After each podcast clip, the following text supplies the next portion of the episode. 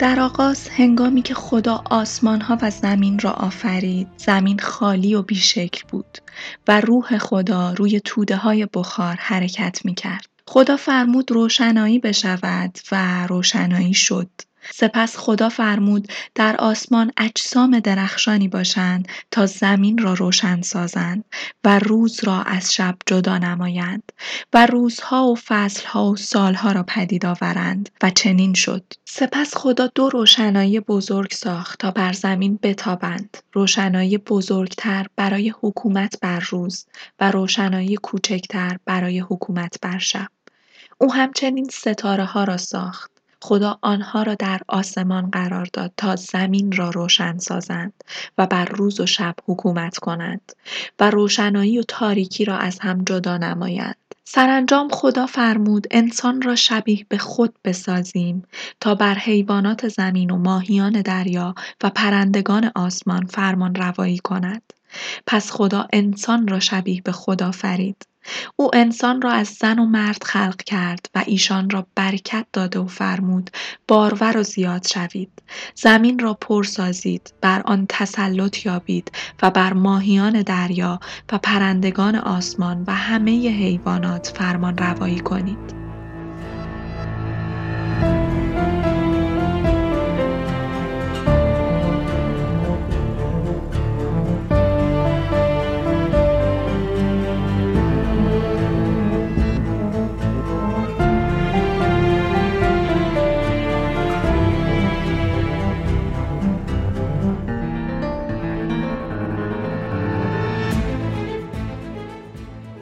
سلام محسا هستم و اینجا پادکست ماهکسته جملاتی از کتاب تورات در باب داستان آفرینش رو براتون خوندم.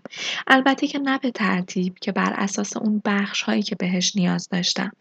هرچند که قبلتر عزیزانی که پیج اینستاگرام من رو دنبال می‌کنن احتمالا این مطالب به چشمشون خورده چون تا حدودی با هم به بررسی این جملات پرداختیم. اما در ابتدای این اپیزود نیاز داشتم این رو یادآور بشم. که تا سالهای طولانی انسان این به گفته خود انسانها تافته جدا بافته خلقت خودش و زمین خودش رو مرکز جهانی می‌دید که تمام جهان ساخته شده تا انسان بتونه بر زمین حکمرانی کنه و این اعتقاد تا سالهای طولانی نه فقط همراستا با کلام خدا و ادیان و کلیسا که با علم و شواهد هم کاملا جور در می اومد. آدمها به آسمون نگاه می‌کردند و خورشید و ماهی رو می‌دیدند که دور زمین در حال گردش بودند و در حال خدمتگذاری به زمین و انسان. به همین دلیل هم بود عالم علم و عالم مذهب و کلیسا دو عالم جدا از هم نبودند بلکه یک نهاد واحد رو تشکیل می‌دادند که از دل اون نهاد هم دانشمند و هم کشیش بیرون می اومد. این رویکرد ادامه داشت تا عصر انقلاب علمی و البته انقلاب کوپرنیکی که کوپرنیک اولین کسی بود که مدلی رو برای جهان ارائه داد که در اون زمین مرکز عالم نبود بلکه خورشید در مرکز جهانی بود که زمین به دورش در حال گردش بود. هرچند این داستان در زمان کوپرنیک به دلایلی خیلی سر و صدا نکرد و تا زمان گالیله خیلی مورد تهاجم کلیسا قرار نگرفت که حالا هرچند فعلا با جزئیات این داستان جذاب کاری نداریم. فعلا اون چه که برامون در این اپیزود مهمه اینه که تا سالها جهان خلاصه می‌شد به اون چه که برامون قابل رویته و زمینی وجود داشت که مرکز این جهان بود و ماه و ستارگان و خورشید در حال خدمتگذاری به این زمین بودن. بعد از گذشت سالها ما پیش رفتیم و فهمیدیم ما فقط بخشی از یک کهکشان بزرگ هستیم. کهکشانی که خودش شامل تعداد بسیار زیادی منظومه است و منظومه ما در مقابل اون همه عظمت فقط یک عضو کوچیک بسیار بسیار کم اهمیته. ما پیشتر رفتیم و های بزرگتری از جهان رو کشف کردیم که در این اپیزود از اون ها بیشتر براتون میگم. و در نهایت به امروزی رسیدیم که فهمیدیم وسعت جهانمون اونقدر زیاده که حتی در محدوده تفکراتمون قابل هضم نیست. امروز از ایده‌ای به نام چند جهانی حرف می‌زنیم. ایده‌ای که بهمون میگه تمام جهانمون با تمام عظمت غیر قابل درکش ممکنه شبیه به یک حباب بسیار کوچیک روی کف بزرگی از صابون باشه. مایی که روزی خودمون رو مرکز جهان می‌دیدیم که تمام اونچه که در اون جهان حضور داره در حال خدمت به ماست. مایی که خودمون رو وارث و جانشین خدا روی زمین می‌دیدیم به امروزی رسیدیم که هر چقدر بیشتر جهانمون رو می‌شناسیم به کوچیک بودن و ناچیز بودن خودمون در مقابل عظمتش بیشتر پی می‌بریم. ما در کهکشانی به نام کهکشان راه شیری زندگی می‌کنیم. امپراتوری با صدها هزار ستاره. تا به امروز حدود دویست میلیارد کهکشان شناخته شده که هر کدومشون منحصر به فرد عظیم و پویا هستند. کهکشان ها پر از آشوبن. اونها با گذشته پر آشوب به دنیا میان و با آینده پر آشوب از بین میرن. در این اپیزود می‌خوایم به این بپردازیم که کهکشان ها از کجا میان، چطور کار می‌کنن، آینده اونها چیه و چطور از بین میرن.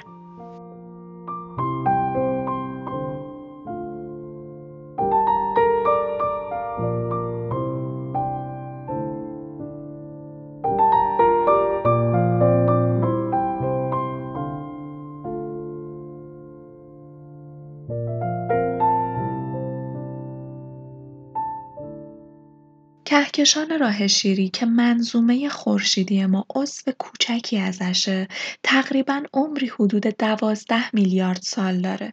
یک کهکشان یک صفحه عظیمه که به طور میانگین می‌تونه 100 میلیارد ستاره رو در خودش جای بده. به این رقم دقت کنید 100 میلیارد ستاره به طور میانگین در هر کهکشان حضور دارند هر کدوم از ستاره ها شبیه به خورشید ما منظومه خاص خودشون رو با ستاره ها و قمرها تشکیل میدن و تصور کنید وسعت جهان رو تنوع جهان رو و حالا لازم این سوال رو از خودمون بپرسیم که آیا منطقی ما تنها سیاره دارای حیات در این جهان باشیم؟ کهکشان ها پرورشگاهی برای ستاره ها هستند جایی که ستاره ها در اونجا به دنیا میان و میمیرن مطمئنا اسم صحابی تا حالا بارها به گوشتون خورده. صحابی در واقع ابرهایی از گاز و غبار هستند که ستاره از همین گاز و غبارهای فشرده و متراکم شده به وجود میان.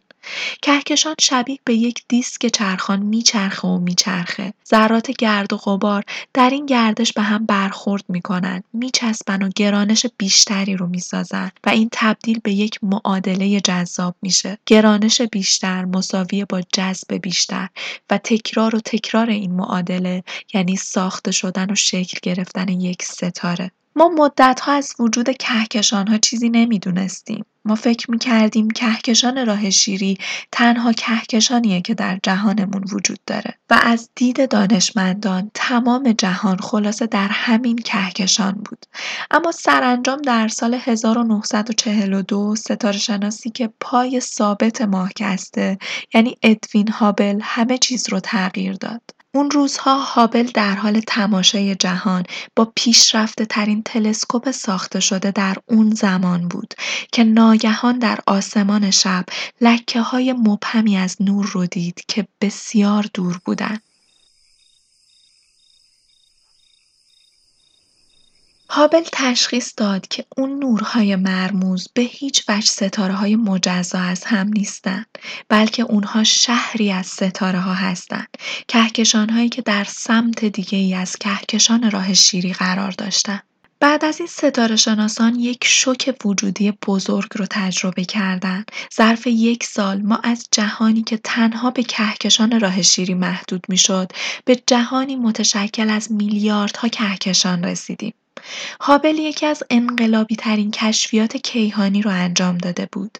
اینکه جهان نه شامل یک کهکشان بلکه شامل شمار عظیمی از کهکشان ها میشه. کهکشان گرداب که در فاصله 31 میلیون سال نوری از زمین قرار داره و عکسش رو در قسمت توضیحات پادکست خواهم گذاشت کهکشانی شامل 160 میلیون ستاره است. کهکشان‌ها شگفت‌انگیزن یک نمونه کوچیک از خود جهانند اونها شبیه به فرفره های قولپیکری در فضا در حال چرخشن و مثل این میمونه که طبیعت با این چرخش ها یک آتیشبازی بزرگ رو به راه انداخته.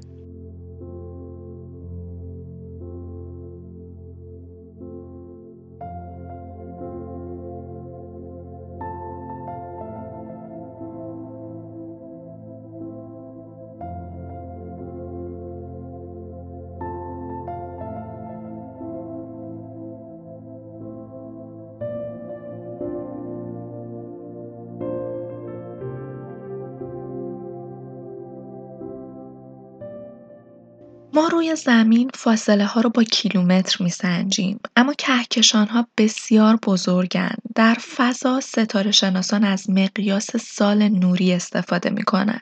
فاصله ای که نور می‌تونه ظرف مدت یک ثانیه طی کنه حدود 300 هزار کیلومتره. ما 25 هزار سال نوری با مرکز کهکشان خودمون یعنی کهکشان راه شیری فاصله داریم. یعنی اگر امروز و در این لحظه تصمیم بگیریم یه سفر هیجان انگیز رو به قلب کهکشان راه شیری داشته باشیم و با سرعت نور یعنی با سرعتی حدود 300 هزار کیلومتر بر ثانیه حرکت کنیم 25 هزار سال دیگه از زمین که مبدعمونه به مرکز کهکشان راه شیری می‌رسیم. و این در حالیه که عرض کل کهکشان راه شیری 100 هزار سال نوریه. می‌دونم که الان با شنیدن این حجم از عظمت کهکشان راه شیری دارید دیوونه میشید و لازم می‌دونم در همین لحظه این رو بگم که کهکشان راه شیری با تمام عظمتش در مقیاس کیهانی مثل یک نقطه میمونه. کهکشان آندرومدا یکی از معروفترین کهکشان هاست و دلیلش هم همسایگی نزدیکش با کهکشان ماست. کهکشان آندرومدا نزدیکترین همسایه ما حدود دو میلیون سال نوری با ما فاصله داره. یک تریلیون ستاره رو در خودش جا داده و عمری حدود ده میلیارد سال داره.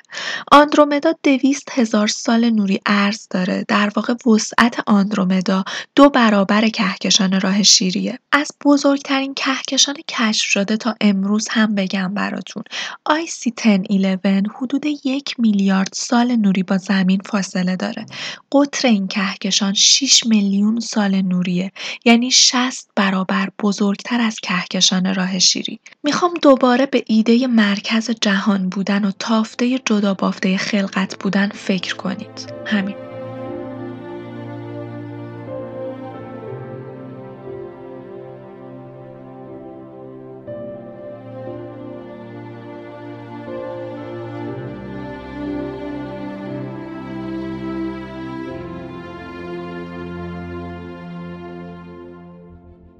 ها بیش از دوازده میلیارد ساله که وجود دارند. ما می‌دونیم که این امپراتوری های عظیم از ستاره ها در انواع و اقسام حالات مختلف وجود دارند. اما هنوز چیزهای بسیار زیادی وجود داره که از کهکشان ها نمی‌دونیم. اینکه چطور کهکشان ها به شکل امروزی خودشون رسیدن. آیا اونها همیشه همینقدر زیبا و در آرامش بودن کهکشان های بسیار جوان بسیار آشفته و نابسامان بودند و توده ای از ستاره ها و گاز و قبار رو تشکیل می‌دادند. بعد از گذشت میلیاردها سال به کهکشانهایی منظم و سازمان یافته تکامل پیدا می‌کنند اشیایی که به طور نامنظم ساخته شده بودند شروع به یکی شدن کردند چیزی که ساختارهای کوچیک رو به سمت هم می‌کشید گرانش بود.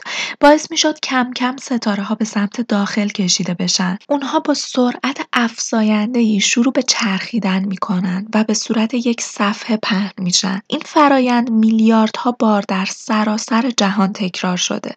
تک تک این کهکشان ها ظاهری کاملا منحصر به فرد دارند و تفاوت های ظاهری زیادی با هم دارند. اما تمام اونها در یک چیز مشترکن. تمام کهکشان ها به نظر می‌رسه که توسط نیروی در مرکزشون کنترل میشن. چیزی مرموز وجود داره که از مرکز ها رو کنترل می‌کنه.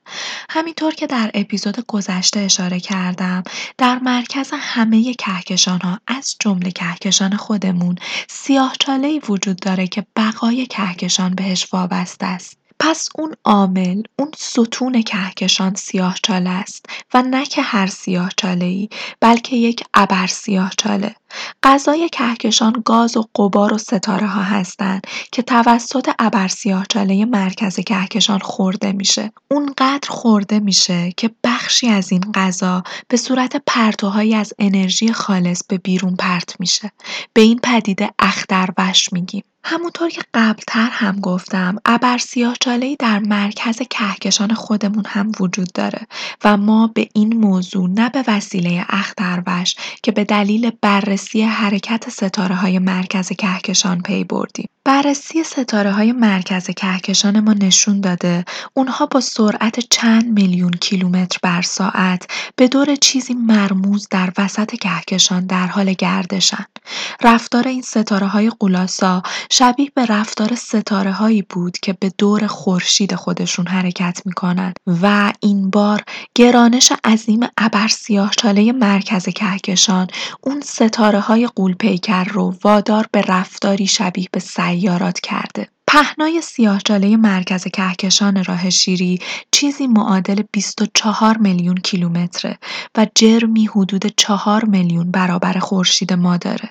با وجود همچین سیاهچاله عظیم و قدرتمندی شاید اولین سوالی که ذهنمون رو درگیر کنه اینه که آیا خطر بلعیده شدن زمین توسط این ابر سیاهچاله وجود داره؟ قطعا خطر مکیده شدن درون یک سیاهچاله ما رو تهدید نمی‌کنه. به زبون ساده این سیاهچاله خیلی از ما دوره. در واقع زمین 25 هزار سال نوری با سیاهچاله مرکز کهکشان فاصله داره. نکته جالب اما اینه که سیاهچاله ها با تمام عظمت و قدرتمند بودنشون قدرت کافی برای نگه داشتن کهکشان ها رو ندارن و بر اساس قوانین فیزیک اگر عامل ثابت نگه داشتن کهکشان ها رو تنها سیاهچاله ها در نظر بگیریم کهکشان ها به سرعت متلاشی میشن. اما اینکه چرا نمیشن؟ دلیلش اینه که چیزی اون بیرون وجود داره که از سیاهچاله کلان جرم هم قوی تره. دیده نمیشه و عملا غیر قابل شناساییه. چیزی به نام ماده تاریک.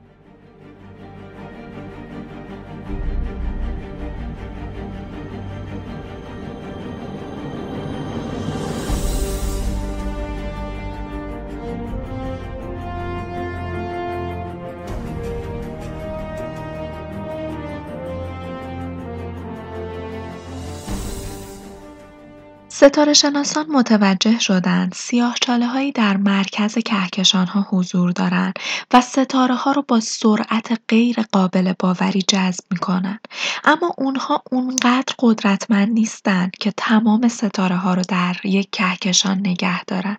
و این مسئله که اون عامل چیه که ثبات ها رو حفظ می‌کنه و باعث میشه ها از مرکز کهکشان پرت نشن بیرون موضوعی بود که تا ها برای دانشمندان شبیه به یک راز بزرگ بود. این معما همچنان حل نشده باقی مونده بود تا اینکه یک دانشمند مستقل ای رو مطرح کرد و اون ایده این بود که پای چیز ای در میونه. در سال 1930 دانشمندی سوئیسی به نام فریت زویکی به این فکر افتاد چرا ها در یک مجموعه میمونند بر اساس محاسبات زویکی گرانش درون کهکشانها کافی نبود و بر اساس محاسبات گرانشی کهکشانها باید از هم متلاشی می شدن. پس به این نتیجه رسید چیزی باید اونها را در مجموعه کهکشانها نگه داره.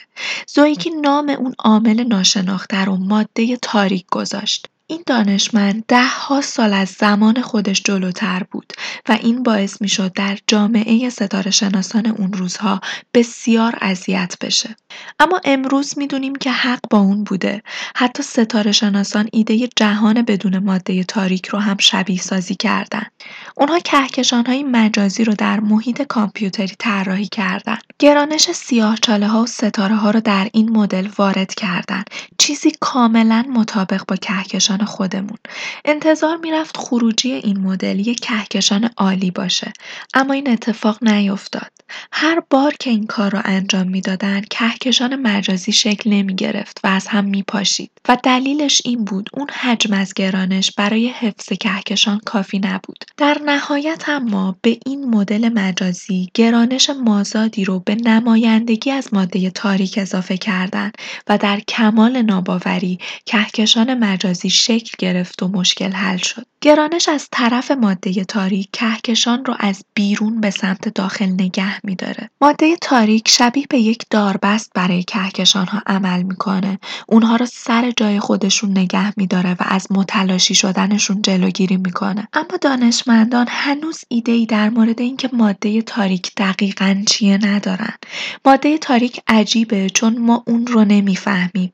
شما نمی‌تونید اون رو ببینید، نمی‌تونید خودتون رو به جلو هل بدید یا حسش کنید در حالی که احتمالا در تمام اطراف ما وجود داره ماده شبیه به شبه که می‌تونه از درون شما رد بشه و شما بودنش رو احساس نکنید درسته که ما چیز زیادی در رابطه با ماده تاریک نمی‌دونیم اما جهان ازش پره در نتیجه ماده تاریک از لحاظ جرمی که جهان رو تشکیل میده حداقل شش برابر ماده معمولیه و بدون اون این جهان اونطور که امروز می‌بینیم کار نمی‌کرد. اما جهان در حال کار کردنه پس شاید ماده تاریک واقعی باشه.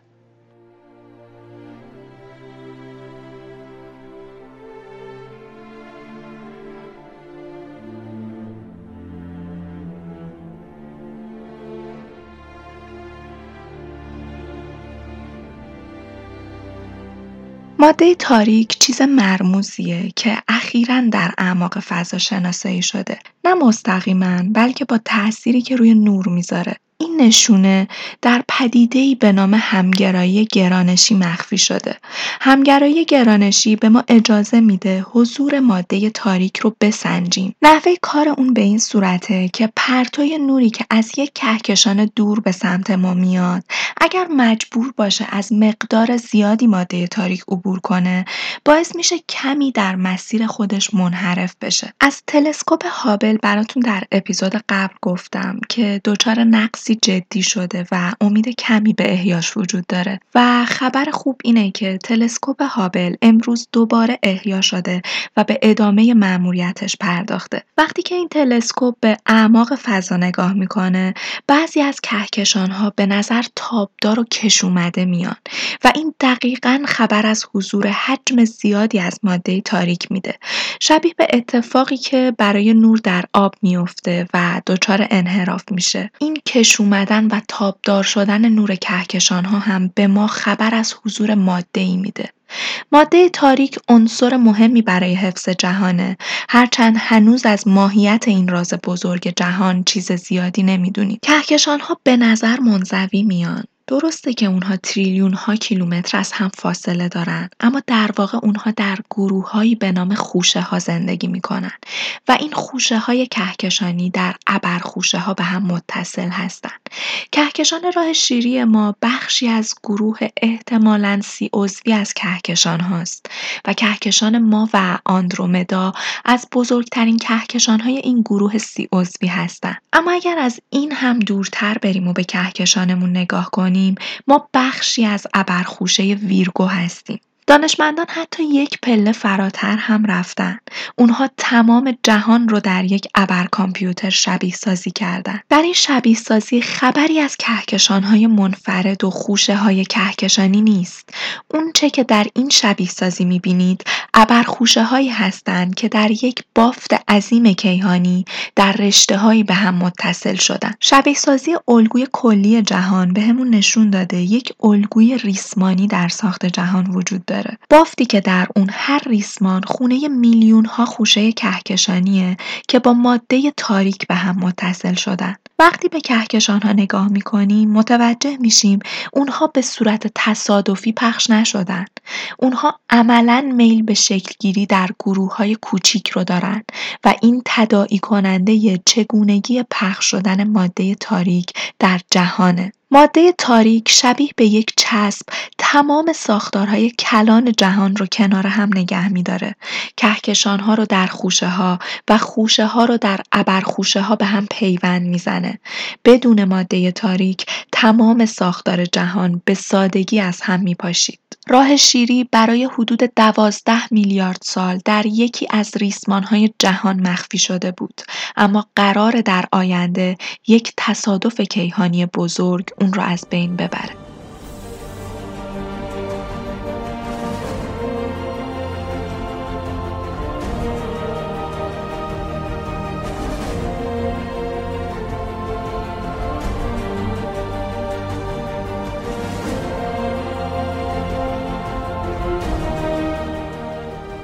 ها امپراتوری های بزرگی از ستاره ها هستند اما مسئله اینه که اونها مدام در حال تغییرن این در حالیه که وقتی که ما از بیرون به کهکشان ها نگاه می‌کنیم بسیار آروم به نظر می‌رسن و انگار همیشه همینطور ساکن بودن اما واقعیتی نیست. کهکشان ها یک محل پویا هستند که در تمام طول تاریخ در حال تغییر بودن و نه تنها که کهکشان ها تغییر می‌کنن بلکه در حال حرکت هم هستن و این حرکت این احتمال رو افزایش میده که دو کهکشان به هم برخورد کنن که در این صورت یکی از کهکشان‌ها دیگری رو میبلعه. اون بیرون و در ابعاد وسیع کیهان. باغ وحشی از کهکشانها وجود داره که مدام در حال حرکت و بلعیدن هم هستن. ممکنه برخوردهای اتفاق بیفته و برخوردهای از این دست جزو استثناءات نیستن و تمام جهان رو در بر می‌گیرن. کهکشان ما هم یک هم خاره. حتی شکل امروزی خودش رو از طریق خوردن های کوچیک‌تر به دست آورده. اما این در مقایسه با چیزی که پیش رومونه هیچه امروز ما در روند برخورد با کهکشان آندرومدا قرار داریم و این خبر بسیار بدی برای کهکشان راه شیریه. کهکشان ما در حال نزدیک شدن به کهکشان آندرومداست. چیزی حدود 5 6 میلیارد سال دیگه این اتفاق میفته و همه چیز برای کهکشان راه شیری به پایان می‌رسه. وقتی دو کهکشان با هم برخورد می‌کنند به هم نزدیک و نزدیکتر میشن و مثل گلوله برف به هم میپیچن دو کهکشان نمایشی از رقص مرگ رو به تصویر می‌کشن. ابرهایی از قبار و گاز رو به اطراف پخش می‌کنن. گرانش کهکشانی تمام ستاره ها رو از مدار خودشون خارج می‌کنه و اونها رو به سمت بیرون پرتاب می‌کنه. همچنان که این رستاخیز در حال اتفاق افتادنه نمایشی پرشکوه از انهدام کهکشان ها رو خواهیم دید. قبار و گاز بین ستاره ها شروع به گرم شدن می‌کنه و در آخر میسوزه و کهکشان ها با این شعله ها خواهند درخشید. در واقع به بیان روشنتر آسمان آتش خواهد گرفت. کهکشان راه شیری و آندرومدا در این اتفاق از بین میرن و کهکشان جدیدی متولد میشه. می‌دونم که با این توضیحات می‌تونید سرنوشت زمین رو اگر در اون زمان هنوز پا برجا باشه حدس بزنید. اما نیروی مخربتر از جنگ کهکشانی وجود داره. نیرویی که می‌تونه پایان جهان رو رقم بزنه.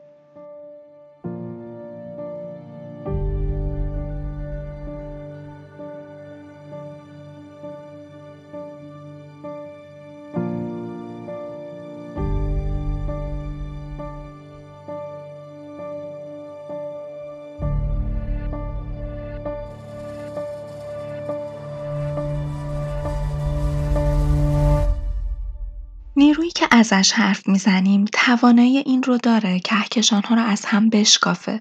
توانایی داره ذرات رو از هم باز کنه تا جهان متلاشی بشه. کهکشان‌ها خونه ستاره‌ها، منظومه‌ها، سیارات و قمرها هستند. همه اتفاقات مهم در کهکشان‌ها میفته. کهکشان‌ها عوامل حیاتی جهان هستند. اما حقیقت اینه که کهکشان‌ها ساختارهای ظریفی هستند که با ماده تاریک به هم وصل شدن. اما حالا دانشمندان قدرت دیگه ای رو کشف کردن. چیزی به نام انرژی تاریک. انرژی تاریک تاثیر عکس ماده تاریک رو داره که به جای به هم چسبوندن اجزای جهان اونها را از هم جدا می‌کنه. ما آنچنان اطلاعاتی از انرژی تاریک نداریم اما انگار فضا فنرهای کوچیکی رو در خودش پنهان کرده که باعث جدا شدن چیزها از هم میشه و اجزای جهان رو از هم دور می‌کنه. دانشمندان معتقدند که در آینده بسیار دور انرژی تاریک برنده این جنگ کیهانی با ماده تاریک میشه و این پیروزی باعث متلاشی شدن کهکشان ها میشه. انرژی تاریک کهکشان ها رو خواهد کشت و اونها رو مجبور به دور شدن می‌کنه. بسیار دور تا جایی که ناپدید بشن و با سرعت نور از هم فاصله بگیرن. پس میشه گفت جهان از پیش چشمان ما ناپدید میشه. نه امروز، نه فردا، بلکه شاید تریلیون ها سال بعد. اما چیزی که امروز اهمیت داره اینه که جهان در حال انبساطه و کهکشان ها در حال ایجاد شرایط مناسبی برای حیات. اگر کهکشان ها نبودن من اینجا نبودم. شما اینجا نبودید. حیاتی اینجا نبود. ما خوششانسیم که زندگی در زمین شکل گرفته و دلیلش هم اینه که منظومه کوچیک ما در سمت راست کهکشان راه شیری متولد شده. اگر ما کمی به مرکز کهکشان نزدیک بودیم الان اینجا نبودیم. در مرکز یک کهکشان زندگی می‌تونه بسیار سهمگین باشه. اونجا اونقدر مواد رادیواکتیو وجود داره که به هیچ وجه نمی‌تونستیم زنده بمونیم. و همینطور دور بودن از مرکز یک کهکشان به شدت می‌تونه ویران کننده باشه. ما اینجاییم. نه خیلی دور و نه خیلی نزدیک بلکه در درستترین فاصله. دانشمندان معتقدند که دامنه حیات کهکشانی می‌تونه شامل میلیون ها ستاره باشه. پس ممکنه منظومه شمسی دارای حیات دیگه ای هم وجود داشته باشه. درست در کهکشان خودمون. و اگر که کهکشان ما منطقه زیست پذیر داره قطعا کهکشان های دیگه هم همچین منطقه ای رو دارن. جهان بسیار بزرگه و شگفت انگیزترین چیز اینه که ما همیشه در حال پرده برداشتن از بخشی از اون هستیم. هر بار که فکر می‌کنیم جواب مسئله ای رو می‌دونیم اون رو ریشه مسئله بزرگتری پیدا می‌کنیم و این هیجان انگیزه. سوالهای بیشماری برای پرسیدن وجود داره و رازهای زیادی برای پرده برداشتن. ما باید شگفت زده باشیم که در یک زمان تصادفی از تاریخ جهان روی یک سیاره تصادفی در حاشیه یک کهکشان تصادفی زندگی می‌کنیم. جایی که می‌تونیم سوال بپرسیم و چیزهایی از شروع تا پایان جهان رو بفهمیم. ما باید که زمان کوتاه حیات خودمون در کنار خورشید رو قدر بدونیم. امیدوارم که این اپیزود مفید بوده باشه. امیدوارم که تونسته باشم مفاهیم و اطلاعات خوبی رو در اختیارتون قرار بدم. اگر به ادامه ماهکست علاقه دارید می‌تونید یار و حامی من در تولید ماهکست باشید. می‌دونید که ماهکست اسپانسر یا حامی مالی نداره و حمایت شما همراهانم می‌تونه برام دلگرمی بزرگی باشه. لطفا ماهکست رو به عزیزانتون هم معرفی کنید و ممنونم که تا پایان همراه هم بودید. خوب باشید و تا به زودی بدرود.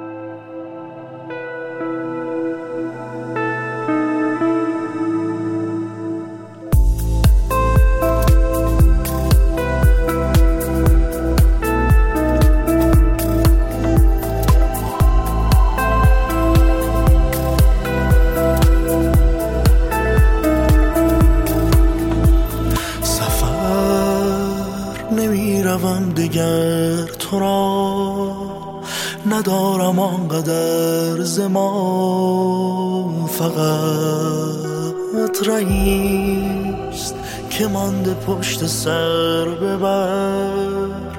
مراز خاطرت نرفت اگر. ای از من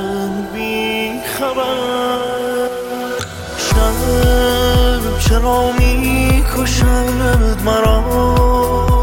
تو نشستی کجای ماجرا؟